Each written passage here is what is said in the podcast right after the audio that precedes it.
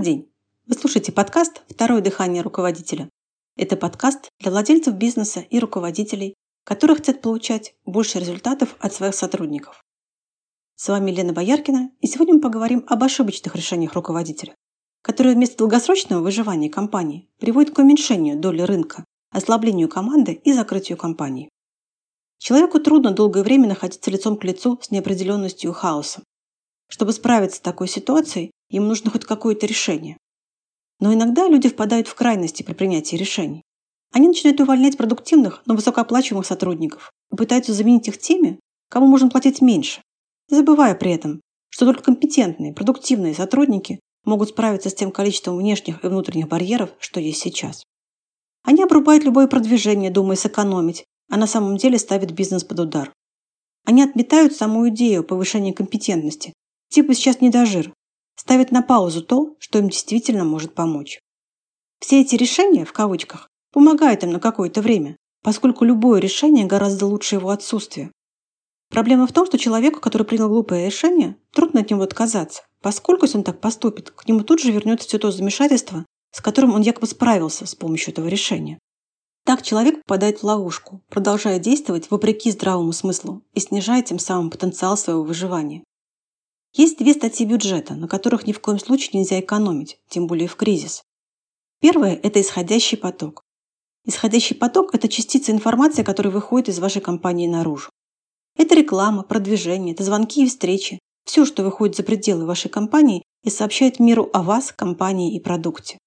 Часто продвижение – это достаточно серьезная статья расходов. Именно ее некоторые компании урезают в первую очередь. И это очень понятное действие, но очень разрушительное. В кризис объем исходящего потока должен вырастать, а не уменьшаться. Конечно, нужно максимально использовать малобюджетные способы продвижения, следить за откликами, корректировать продвижение по мере необходимости. Но уменьшать объем исходящего потока смерти подобно.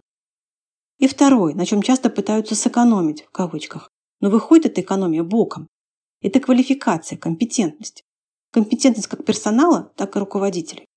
Чем больше внешних угроз получает ваш бизнес, тем компетентнее должна быть команда, чтобы справиться с ними и продолжить развитие.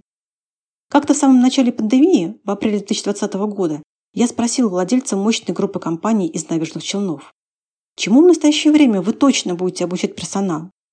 Он был удивлен вопросу, посмотрел на меня недоуменно и сказал, да все тому же, чему и всегда до этого обучали. Только практики добавим, чтобы применять сразу могли. Представьте ситуацию. У вашего сотрудника или у вас есть определенный набор знаний, навыков, способностей для того, чтобы достигать нужных целей. И этого набора могло хватить в мирные времена.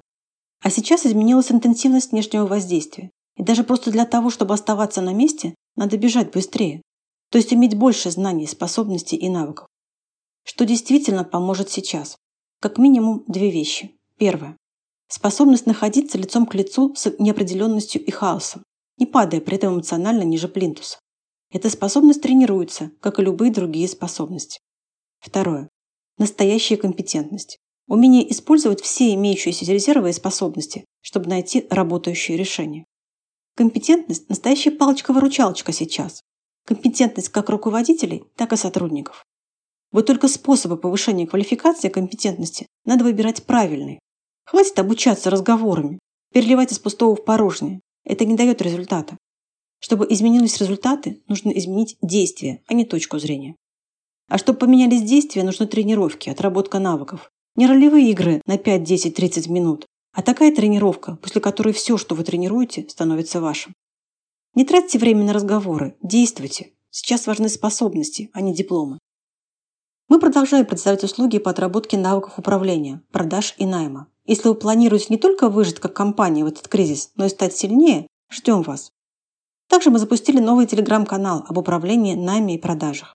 Будем делиться успешными действиями и данными в этих областях. Подключайтесь, чтобы получать стабильные данные, помогающие выплыть из любого шторма. Ссылка на канал есть в описании выпуска.